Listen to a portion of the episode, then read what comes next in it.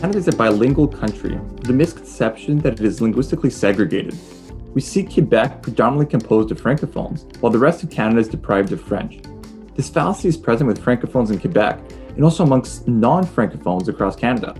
With this mistaken belief prevalent across our country, are non francophones across Canada truly aware of the vibrant francophone communities outside of Quebec?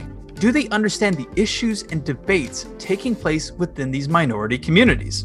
This is Beyond Riel, a limited series podcast that will explore the history, culture, and challenges facing minority francophone communities in Canada. This podcast is being co-hosted by me, André Marchildon, a Franco-Manitoban, and me, Ian T.D. Thompson, a born and raised Winnipegger who grew up speaking only English. The name of this podcast, Beyond Riel, refers to Louis Riel, often called the founder of the province of Manitoba. Riel was instrumental in ensuring protections for the French language were enshrined in Manitoba's constitution.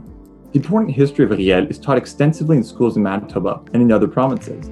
However, the history of French in Manitoba and across Canada is so much greater than just Riel. This podcast will go beyond Riel in exploring francophone communities in Canada outside of Quebec. Our hope is that this podcast will help Canadians appreciate that there is French in Canada from sea to sea to sea. We are excited to bring you this podcast, and I personally hope that you will learn as much about the French community in Manitoba and across Canada as I have in helping develop this podcast. Let's talk soon. À bientôt.